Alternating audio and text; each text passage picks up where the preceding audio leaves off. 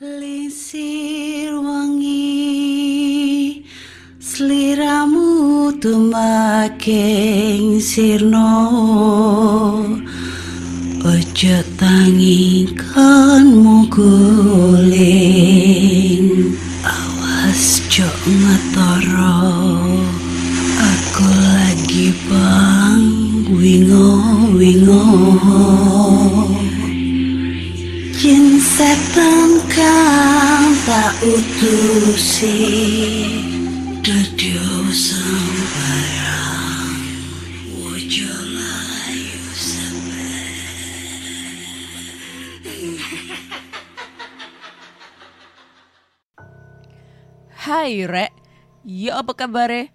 Ketemu lagi dengan aku si Ana di podcast kisah horor dan kita bertemu di episode 276 dan di episode kali ini aku akan bacakan cerita horor ataupun email berhantu yang sudah dikirimkan teman-teman melalui podcast kisah horor at gmail.com ataupun DM Instagram podcast kisah horor serta Google Form yang lainnya tersedia di bio Instagram podcast kisah horor. Hari ini hari Selasa tanggal 9 Januari 2024 ya. Oke, kalian gak usah protes. Eh, aku akan berusaha untuk serajin mungkin ya untuk update cerita horor terbaru ya yang biasanya seminggu tiga kali kemarin-kemarin seminggu sekali bahkan dua minggu ya nggak update. Dan banyak banget yang protes. Jadi besok ya insya Allah insya Allah ya. Doakan aja yang eh, biar sembuh batuk-batuknya ini. Eh, biar bisa aku rekaman dan menemani di malam kalian nih yang horor nih nggak tahu beberapa hari ini di rumah aku ada suara jangkrik gitu. Padahal nggak ada kebon. Jadi langsung aja kita bacain cerita horor nih yang udah masuk di email. Dan cerita pertama ini nggak ada judulnya. Jadi langsung aja kita bacakan ceritanya. Assalamualaikum Mbak Ana Bagaimana kabarnya? Semoga sehat dan selalu dalam lindungan Allah Subhanahu wa taala. Amin. Ini adalah kali kedua saya mengirim cerita ke podcast ini. Yang sebelumnya saya mau berterima kasih karena cerita pertama saya sudah dibacakan di episode 138 Rumah Bos Berhantu sekitar satu tahun yang lalu. Hmm, Oke, gue inget nih ceritanya. Kali ini cerita yang ingin saya sampaikan bukan lanjutan dari cerita sebelumnya, tetapi ini pengalaman yang saya alami setelah keluar dari tempat kerja itu. Tepatnya setelah saya menikah sampai saat saya sedang hamil. Singkat cerita, setelah saya keluar dari pekerjaan saya sekitar empat bulanan, saya bertemu dengan seseorang yang sekarang menjadi suami saya. Kami pun memutuskan untuk menikah setelah berpacaran selama 10 bulan. Setelah menikah, rencananya saya akan ikut suami pindah ke kampung halamannya karena tempat dia bekerja lebih dekat jika dari sana. Namun sehari setelah menikah, saya tidak langsung pindah dikarenakan rumah kami masih berantakan dan belum dibereskan. Akhirnya kami memutuskan untuk menginap di sini sekitar tiga hari. Selama kami menginap, kami menempati rumah milik bibi saya yang letaknya berada di belakang rumah ibu saya yang kebetulan rumah itu tidak ada yang menempati. Dikarenakan beliau sedang bekerja di Arab Saudi, sedangkan anak-anaknya sudah menikah dan masing-masing ikut suami eh, mereka. Jadi rumah itu tidak ada yang nempatin, hanya sesekali dibersihkan saja.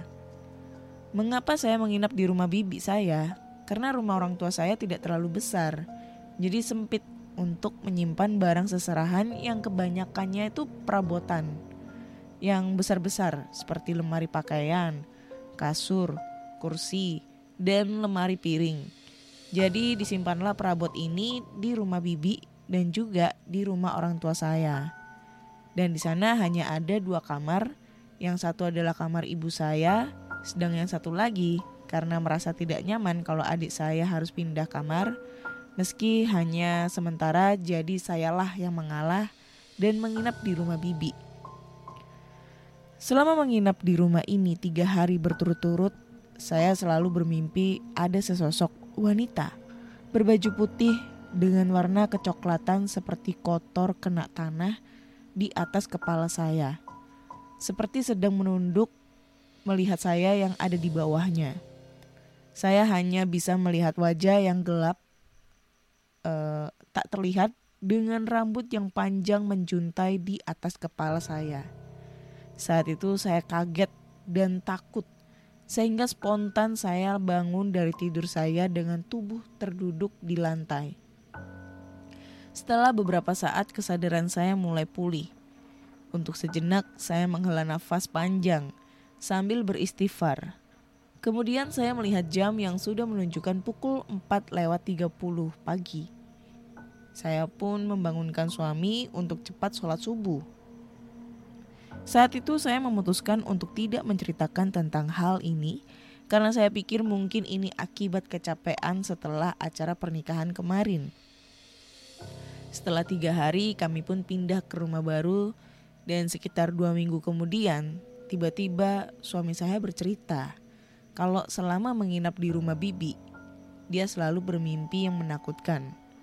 Setelah diceritakan ternyata mimpinya itu sama persis seperti yang saya alami selama menginap. Ternyata di saat yang sama, suami saya pun sedang bermimpi hal yang sama. Bahkan suami saya bilang, setelah pindah pun, selama lima hari berturut-turut dia masih bermimpi seperti itu. Tapi di dalam mimpi, kamar yang dia tempati itu bukan di sini, tapi di kamar rumah itu. Alhamdulillah mimpinya cuma sampai situ dan tidak keterusan. Cerita yang kedua adalah di tahun 2019 saat saya hamil anak kedua dan usia kandungannya itu sudah 8 bulan. Pas kejadian yang ini e, berada di rumah cuman ada saya. Anak pertama saya yang berusia 6 tahun serta ibu dan adik perempuan saya yang sedang menginap menemani saya karena suami saya sedang pergi bekerja ke kota Madiun. Saya nggak tahu ini tuh yang namanya ketindihan atau hanya halusinasi saja. Tapi yang jelas, saya ingat betul hari itu setelah sholat maghrib saya merasa badan ini lelah. Akhirnya tiduran di kasur. Malam itu di kamar saya hanya sendirian karena anak saya lagi mau tidur sama nenek dan bibinya di depan TV sambil nonton film kesukaannya di DVD.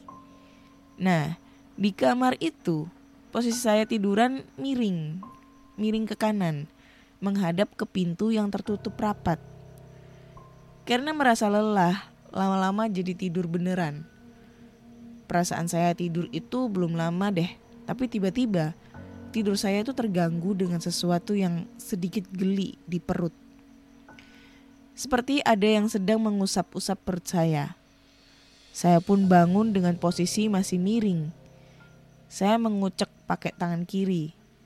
Setelah mata terbuka, saya kaget sekaligus takut sebab ada sesosok wanita berbaju putih kucel kecoklatan dengan tangan berkuku panjang, rambut acak-acakan, menutupi wajahnya yang tidak terlihat dibarengi bau amis anyir yang bikin saya mau muntah rasanya. Dia ini diam di depan saya sambil mengusap-ngusap perut saya. Seketika badan saya gemetar. Keringat dingin dari sekujur tubuh serasa habis disiram air sampai basah mukena yang saya pakai. Nafas terasa tertahan, mau bergerak nggak bisa, Tangan kanan yang ditindih kepala saya hanya bisa meremas spray sambil menangis. Saya pejamkan mata karena takutnya kalau tiba-tiba dia nengok ke arah saya. Eh, gimana sih? E, pejamkan mata karena takutnya kalau tiba-tiba dia nengok ke arah saya. Mulut saya tidak berhenti membaca ayat kursi. Entah benar entah salah dengan apa yang saya baca. Karena saking takutnya. Beberapa saat kemudian terdengar suara azan dan perlahan-lahan usapannya mulai terasa memudar dan akhirnya hilang, tidak terasa lagi. Spontan saya buka mata dan cepat bangkit dari tidur saya sambil duduk. Saya tutup wajah saya dengan kedua tangan saya sambil beristighfar. Saya menghela nafas panjang. Saya pun masih menangis dan terus memegang perut saya. Dalam hati ada rasa khawatir bagaimana dengan kondisi bayi dalam perut saya dan setelah didengarkan ternyata ini azan subuh. Saya kemudian keluar kamar berjalan menuju ruang tamu dan membangunkan ibu saya. Setelah bangun, ibu kaget melihat saya yang nangis sesenggukan sambil berkeringat banyak. Saya pun menjelaskan dengan apa yang baru saja saya alami. Mendengar hal ini, ibu mencoba menenangkan saya. Beliau bilang, mungkin saya berhalusinasi. Kemudian ibu menyuruh saya untuk segera mengambil air wudhu dan sholat subuh berdoa kepada Allah Subhanahu taala. Semoga dijauhkan dari hal-hal yang tidak diinginkan dan alhamdulillah setelah kejadian itu tidak pernah ada hal seperti itu lagi sampai saya lahiran dengan selamat. Kemudian ini cerita yang saya alami saat hamil anak ketiga alias si bungsu, usia kandungan 4 bulan di tahun 2022 kemarin. Setiap hari setelah selesai sholat asar sekitar jam 4 sore, saya selalu mengajar anak-anak PAUD di musola milik seorang Pak Haji di tempat tinggal saya. Letak musola ini tepat di samping kanannya itu jalan raya dan si tembok musola ini persis banget di sisi jalan raya. Samping kiri, belakang, dan depan musola dikelilingi rumah dari saudara Pak Haji tersebut. Musola itu berlantai dua dengan tangga berada di samping kiri musola. Di lantai atas ada dua kelas yang diisi oleh kelas 2 dan kelas 5. Sedangkan di lantai bawah, di bagian dalam, musola dipakai oleh kelas 6 dan kelas PAUD. Di bagian teras luarnya saja, karena tidak ada lagi kelas yang kosong, sedangkan untuk kelas 1, 3, dan 4, kebagian di rumah Pak Haji yang letaknya 10 meter dari depan musola. Hari itu kebetulan yang kelas 1, 3, dan 4 pulang lebih cepat sebab Pak Hajinya sedang ada acara keluar. Sedangkan kelas 6 diliburkan sebab gurunya sedang ada halangan. Jadi hanya kelas PAUD yang mengaji di lantai bawah dan hari itu saya memang pulangnya ke sorean sekitar pukul 5 lewat 15. Dan karena letak tangga di samping kiri sedikit ke belakang, jadi nggak kelihatan kalau semisalnya ada orang yang naik atau turun tangga. Jadi sore itu, saya nggak tahu kalau yang ngaji di atas itu sudah pulang duluan atau belum. Seperti biasa, kalau mau pulang pasti saya selalu beres-beres dulu. Soalnya bekas anak-anak jajan suka dibuang di mana aja. Sore itu saat saya beres-beres, saya lupa tidak menyalakan lampu yang di dalam musola maupun yang di luar. Jadi suasananya itu agak sedikit gelap. Selama saya sedang menyapu di teras luar, masih terdengar suara riuh anak-anak kelas 2 dan kelas 5. Ada yang sedang main kejar-kejaran sampai sampai lantai di atas itu berbunyi bluk bluk bluk bluk ada yang sedang mengobrol dan ada pula yang sedang menghafal surat-surat pendek. Walau tidak terlalu jelas kedengar kedengarannya. Saya pun ngomong sendiri sambil nyapu. Nama disamarkan ya mbak. Duh, Bu Ani nih. Udah jam segini juga masih semangat ngajinya. Pulang jam berapa ya mereka? Jam segini masih belum mau pulang, kata saya. Setelah selesai menyapu, saya pun pulang tapi lewat depan menuju jalan raya. Padahal biasanya saya suka lewat samping kiri ngelewatin tangga terus ke belakang. Tapi hari itu saya ingin pulang lewat jalan depan. Baru juga beberapa meter saya berjalan. Eh, tiba-tiba dari depan saya melihat Bu Ani pakai payung. Karena gerimis sedikit waktu hari itu. Dia mau ke warung, saya pun bertanya, Loh, Bu Ani sudah pulang. Tapi anak muridnya masih betah di musola, masih ada yang menghafal. Yang main-main sambil ngobrol, kirain Bu Ani masih ada di kelas. Tapi raut wajah Bu Ani itu seperti kebingungan saat mendengar ucapan saya. Kemudian dia pun berkata, Ah, masa Bu Novi, murid-murid saya udah pada pulang semua. Eh, gimana sih? Ah, masa Bu Novi, gitu kali ya.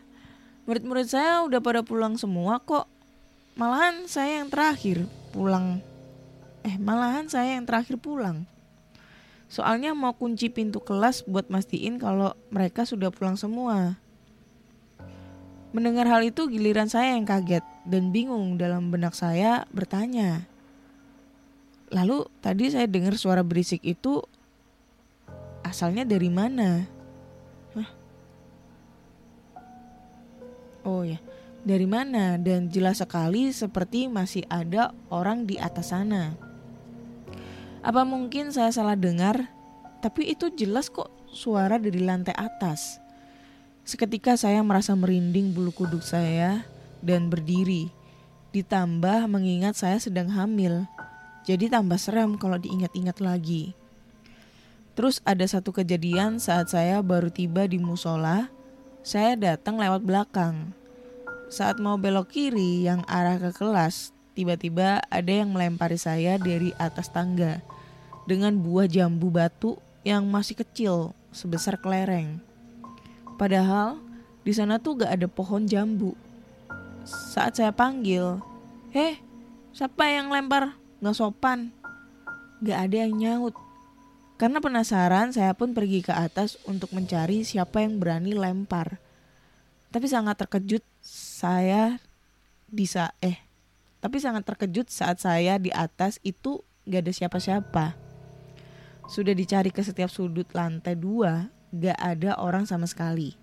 Malahan pintu kelas pun masih dikunci.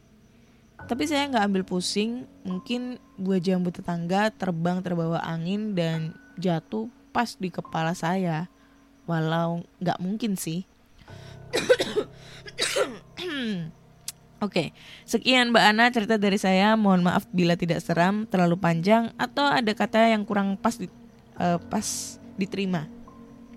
Terima kasih sudah dibacakan cerita saya. Semoga Mbak Ana makin sukses. Amin. E, makin rame yang ngikutin ini podcast dan sehat-sehat selalu Mbak Ana. Wassalamualaikum warahmatullahi wabarakatuh. Waalaikumsalam. Thank you ya Mbak ya buat ceritanya. E, ceritanya lumayan serem ya, cuma ya mohon maaf ya Mbak ya. E, tanda bacanya mungkin agak kurang pas, jadi aku agak sedikit pelibet. Tapi jujur ini serem sih tapi kalau aku bandingin ya ya mbak ya yang ngirim cerita mbak mbak mbak Nov ya itu disamarin nggak ya namanya? Ya pokoknya aku ingat banget waktu dia ngirim cerita di episode 138 rumah bos berhantu itu kalau nggak salah gue ngebacainnya itu di cerita terakhir. Itu jujur merinding banget pas gue bacain itu karena gue ngebacainnya kan di atas jam 12 malam ya. Itu merinding bener-bener sumpah merinding apalagi pas gua ngebaca itu di pas uh, ada kuntilanak yang duduk di apa di meja makan sambil ngeliatin mereka lagi sholat. Kemudian wih bercuma merinding ini sekarang masih merinding kalau gue inget-inget cerita itu.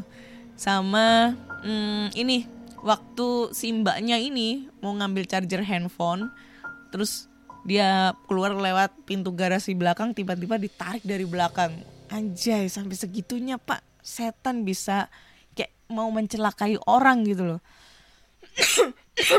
Itu serem menurutku sumpah. Itu serem banget sih mbak. Itu mbak lebih serem yang itu kalau menurutku. Tapi terlepas yang cerita yang sekarang mbak berikan di cerita kedua ini yang menurut aku yang paling serem adalah cerita pada saat yang ada di musola. Kenapa gue bilang serem?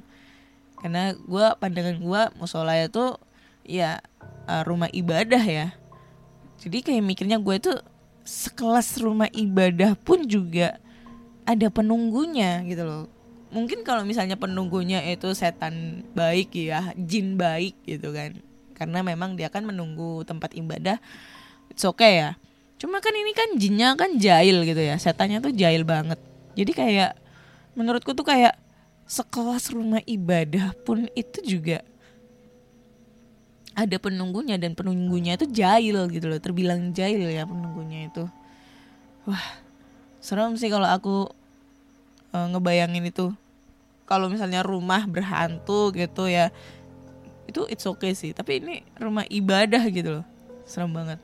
Tapi teman-teman ya kalau kalian belum mendengarkan cerita Mbak Nopi ini ya yang di episode 138 Rumah Bos Berhantu. Sumpah kalian dengerin ceritanya itu serem banget menurut aku. Aduh, gua nggak bisa ngebayangin kalau waktu itu tuh posisi itu adalah gua. Mbak Novi itu adalah gua di rumah itu anjay. By the way, Mbak Novi, itu rumahnya masih ada nggak sih Mbak? Maksudnya rumahnya itu masih ditempatin atau udah dijual atau gimana tuh?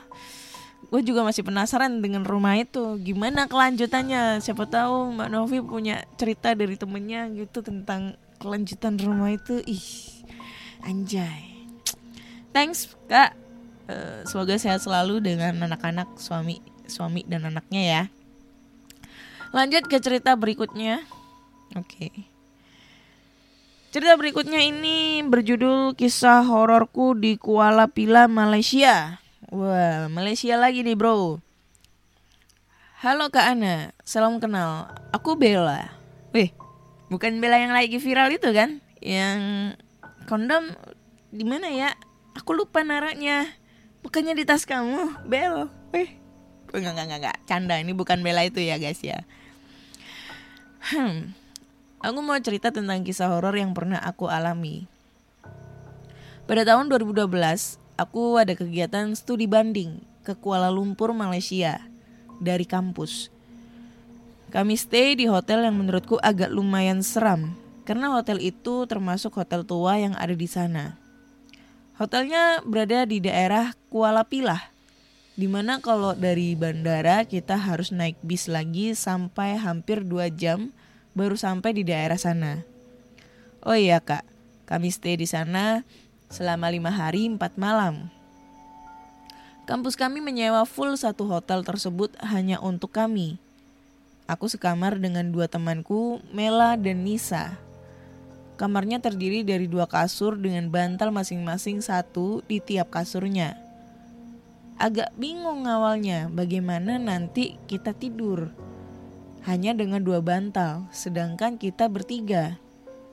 Akhirnya kita sepakat nanti akan menyatukan kasur agar bisa memakai bantal bersama.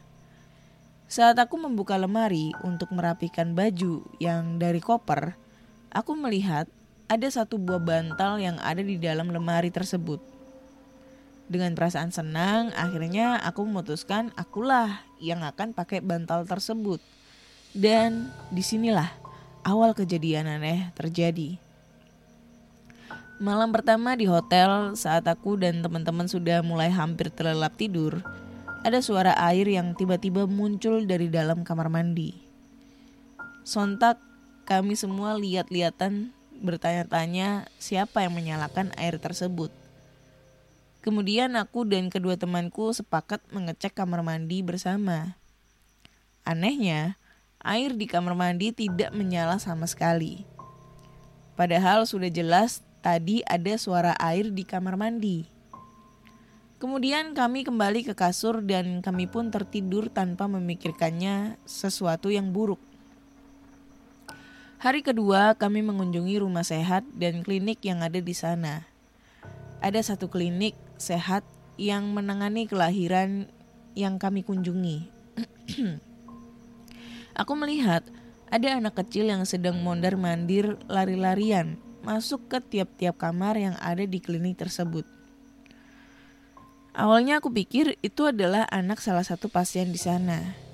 Tapi ternyata sedang tidak ada pasien yang sedang melahirkan di sana. Dan petugas kesehatan mengatakan klinik memang sedang sepi. Aku pun heran dan menanyakan kepada teman, tadi lihat anak kecil nggak yang lari-larian? Tapi mereka bilang, jangan aneh-aneh deh. Orang gak ada anak kecil kok dari tadi. Kata mereka. Akhirnya aku abaikan saja kejadian barusan.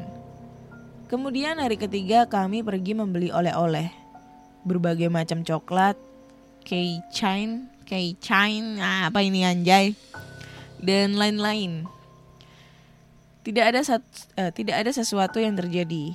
Hanya aku merasa ada seseorang yang mengikutiku terus-menerus.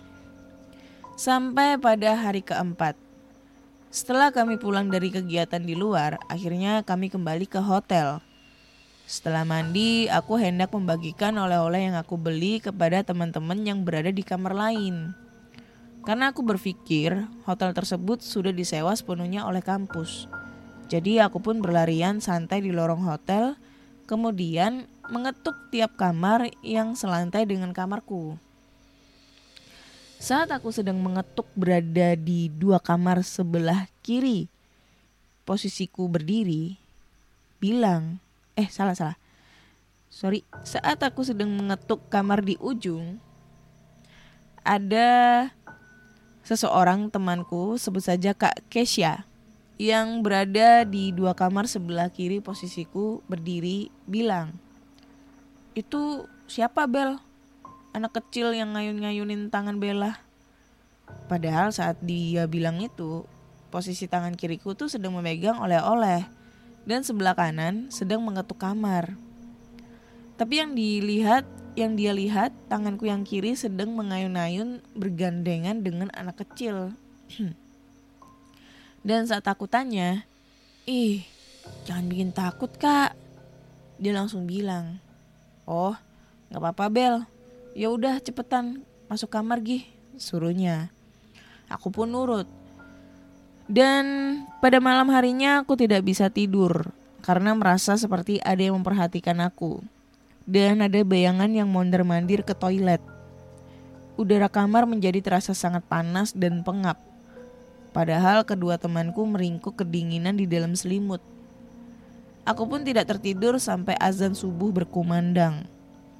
Baru setelah itu aku sholat dan akhirnya bisa tidur dengan memeluk tangan Mela sampai pagi. Saat bangun aku pun langsung siap-siap untuk check out dan berangkat ke bandara untuk segera pulang ke negara Indonesia tercinta. Aku berharap apa pun yang sedang mengikutiku tidak akan bisa mengikuti lagi karena akan menyeberangi lautan. Itu yang aku pernah dengar kalau hantu atau apa pun itu tidak bisa menyeberang lautan karena hantu lautan lebih kuat dari daratan. Ternyata aku salah.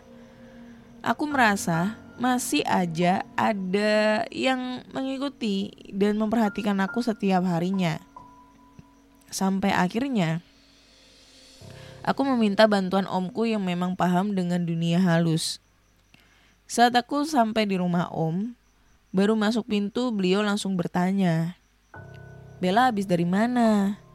Itu ada yang mengikuti, tapi nggak bisa masuk ke sini, kata om. Aku bilang, dari Malaysia om. Kemudian aku ceritakan semua kejadian yang aku alami. Lalu om berkata, kamu sekamar bertiga ya? Di kamar 213. Wih ajaib nih omnya. Setelah pintu sebelah kiri ada kasur dua dan di depan kasur paling ujung ada lemari. Di depannya gantungan handuk dan kamar mandi. Aku kaget karena aku tidak menceritakan apaan anjing. Kaget aku. Ntar dulu, nyampe mana tadi? Aduh gagal fokus. Nah ini, aku kaget karena aku tidak menceritakan sedetail itu mengenai ruangan. Om bilang, Bella ambil bantal yang di lemari. Iya om, karena nggak kebagian bantal, jadi pakai yang di lemari. Jadi itu masalahnya. Anak kecil itu adalah pemilik bantal tersebut. Dia nggak suka aku mengambil tanpa permisi dan memakai bantalnya. Tapi setelah dia melihatku, dia jadi ingin ikut sama aku karena dia merasa senasib. Dia itu anak kembar, sama sepertiku. Saat sedang berlibur ke hotel, uh, dia sedang sakit. Dia tidur memakai bantal tersebut sampai menjelang ajal dan akhirnya meninggal dalam perjalanan ke rumah sakit. Dan dia sedih karena tidak bisa bersama bersama-sama lagi dengan saudara kembarnya. Kenapa dia merasa tenas, merasa senasib? Karena kamu mengeluarkan perasaan yang sama dengan dia. Kamu merasa kehilangan karena akan berpisah sama kembaran kamu yang sebentar lagi akan menikah lebih dulu dan akan ikut suami. Batuk. Begitu te, uh, terang om. Tapi sudah Om kirim pulang kembali ke asalnya. Mudah-mudahan tidak akan kembali. Karena kalau ada yang minta ikut, terkadang malah kita yang akan ikut dia ke alamnya. Nanti kamu sendiri yang capek. Aku menangis. Entah kenapa aku merasakan sedih yang teramat sangat saat itu. Om lalu menyodorkan air minum yang sebelumnya sudah beliau bacakan doa. Setelah kejadian ini, aku jadi lebih sensitif dengan dunia halus.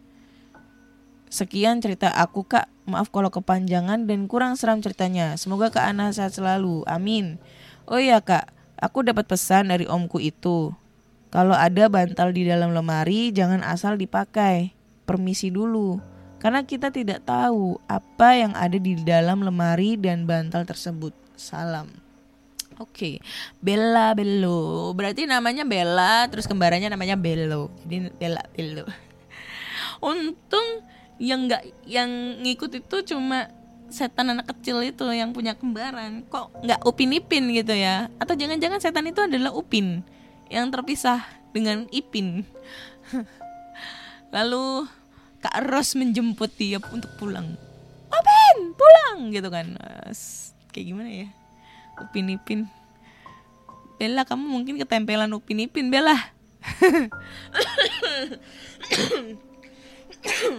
Walat sama Upin Ipin nih. Itu ya ceritanya dari Bella Bello. Menurut kalian gimana nih? Kita cukup di dua cerita aja.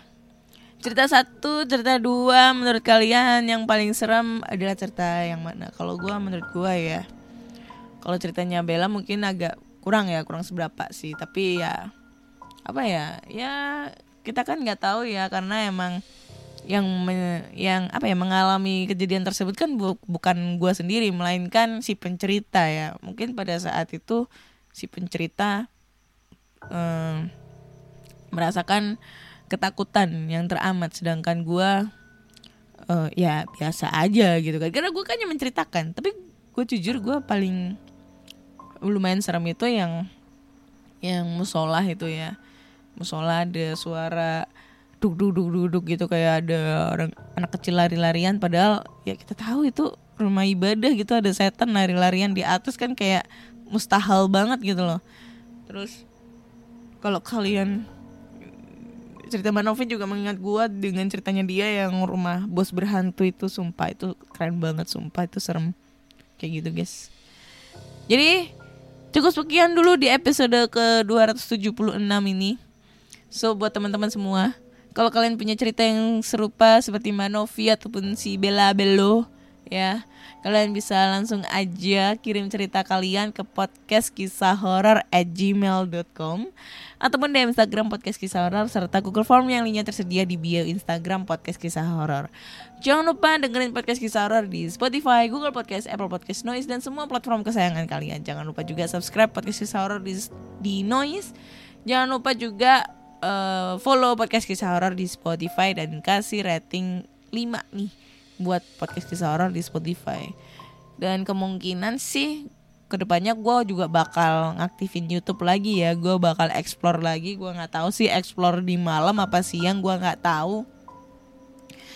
Ya uh, kapan untuk tayangnya ya tunggu aja karena gue belum bikin videonya. Jadi Terima kasih sudah mendengarkan podcast kisah horor saat ini. Bye bye.